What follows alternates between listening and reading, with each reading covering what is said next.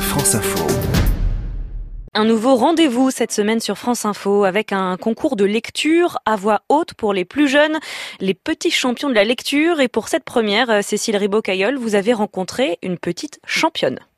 Lors de la finale départementale des petits champions de la lecture, dont Radio France est partenaire, c'est toi qui as été désignée lauréate pour représenter la Moselle. Bravo et bonjour Luna. Bonjour. Tu as 10 ans et tu es en CM1. Et alors toi, Luna, tu avais choisi de lire l'extrait d'un roman plutôt rigolo. Journal d'une peste par Virginie L.Sam. Et vous êtes là aussi. Bonjour Virginie. Bonjour.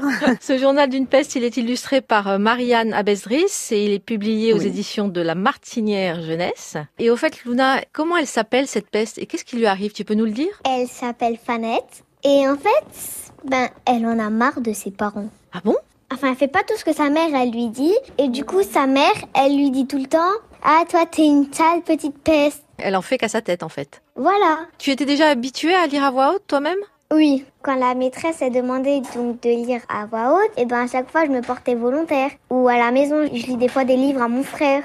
Et qu'est-ce que ça apporte de lire à voix haute pour toi Quand moi je lis, c'est comme si je donnais ça aux gens qui sont à côté de moi ou avec moi. Et alors concrètement, comment ça s'est passé euh, cette finale pour toi, Luna Ils avaient beaucoup, beaucoup le trac. Quand je suis arrivée dans la salle, et ben, je me suis dit, oh, ça c'est immense et tout. Et j'avais même peur que le micro, il soit pas à ma taille. Et tu t'es rassurée tout de suite quand t'es montée sur scène justement Oui, c'est comme si, euh, ben, il y a tout qui était parti. C'est magique un peu alors la lecture à voix haute. Oui, très magique. Virginie Elsam, qu'est-ce que ça vous inspire d'entendre Luna parler de son expérience Avoir envie de partager effectivement la lecture à voix haute, c'est donner une autre ampleur encore à ce qu'on lit et à la lecture et ça s'apparente un petit peu à du théâtre. Du coup, mélanger un petit peu ces deux aspects, euh, ça doit être quelque chose de très euh, grisant et de très euh, fort pour une petite fille comme Luna. On va lire un petit extrait à trois voix, vous voulez bien Luna et Virginie Je pourrais remplir 10 cahiers, rien qu'avec les interdictions démoralisantes que j'ai entendues dans ma courte vie. Fais pas si Fais pas ça. Moi, j'ai décidé de faire de la résistance. Vous voyez à quoi ressemble une petite fille sage Moi, je sais tout l'inverse, Une vraie peste. comme dit ma mère.